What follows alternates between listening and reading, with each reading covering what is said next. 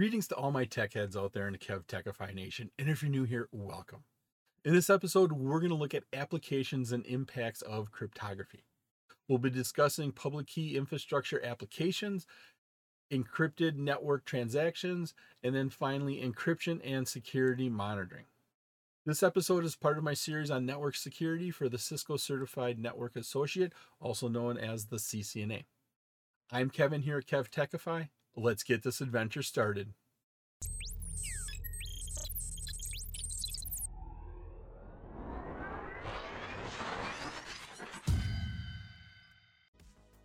There are many places where the public key infrastructure can be used by an enterprise. Here's a list of some of the most common uses of the public key infrastructure. First one here is SSL certificate based peer authentication. Next one is setting up VPNs, encrypting our web traffic, controlling access using 802.1 authentication. Then for secure mail, secure instant messaging, we can approve and authorize applications with code signing. We can protect user data with the EFS, the encrypted file system. We can implement two factor authentication with smart cards or any other method to do that.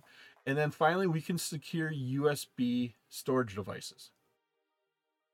Threat actors can use secure socket layers and transport layer security to introduce regulatory compliance violations, viruses, malware, data loss, and intrusion attempts in a network. Other SSL TLS related issues may be associated with validating the certificate of a web server. When this occurs, web browsers will display a security warning. PKI related issues that are associated with the security warnings are validity date rate and signature validation error.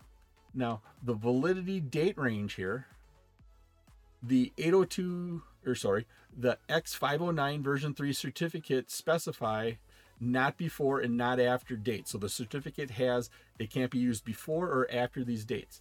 Now, if the current date is outside of this range, the web browser displays a message. Expired certificates may simply be the result of an administrator oversight, but they may also reflect a more serious condition. Then we have signature validation error. If a browser cannot validate the signature the, on the certificate, there is no assurance that that public key in the certificate is authentic. Signature validation will fail if the root certificate of that certificate of authority hierarchy is not available in the browser certificate store. Network monitoring becomes more challenging when packets are encrypted. However, the increased use of HTTPS in the enterprise network in- introduces new challenges. Because HTTPS in- introduces end to end encrypted HTTP traffic via our TLS SSL, it's not easy to peek inside of user traffic. Here's a list of some things that a security analyst could do. First one, we would configure rules here to distinguish between SSL and non SSL traffic and distinguish between HTTPS and non HTTPS traffic. Next thing we could do here is an enhanced security through server certificate validations using our revoked certificate list. The third step here is implement anti-malware protection and URL filtering of HTTPS content. And the last one here is you could deploy a Cisco SSL appliance to decrypt SSL traffic and send it to an intrusion prevention system. So you put a device on your network, an SSL appliance, and it will de it will decrypt all of that SSL traffic being sent across your network. And then that once that traffic is unencrypted, you can then send it to an intrusion prevention system for it to do its job. It was my pleasure to provide you with this wonderful episode on applications and impacts of cryptography.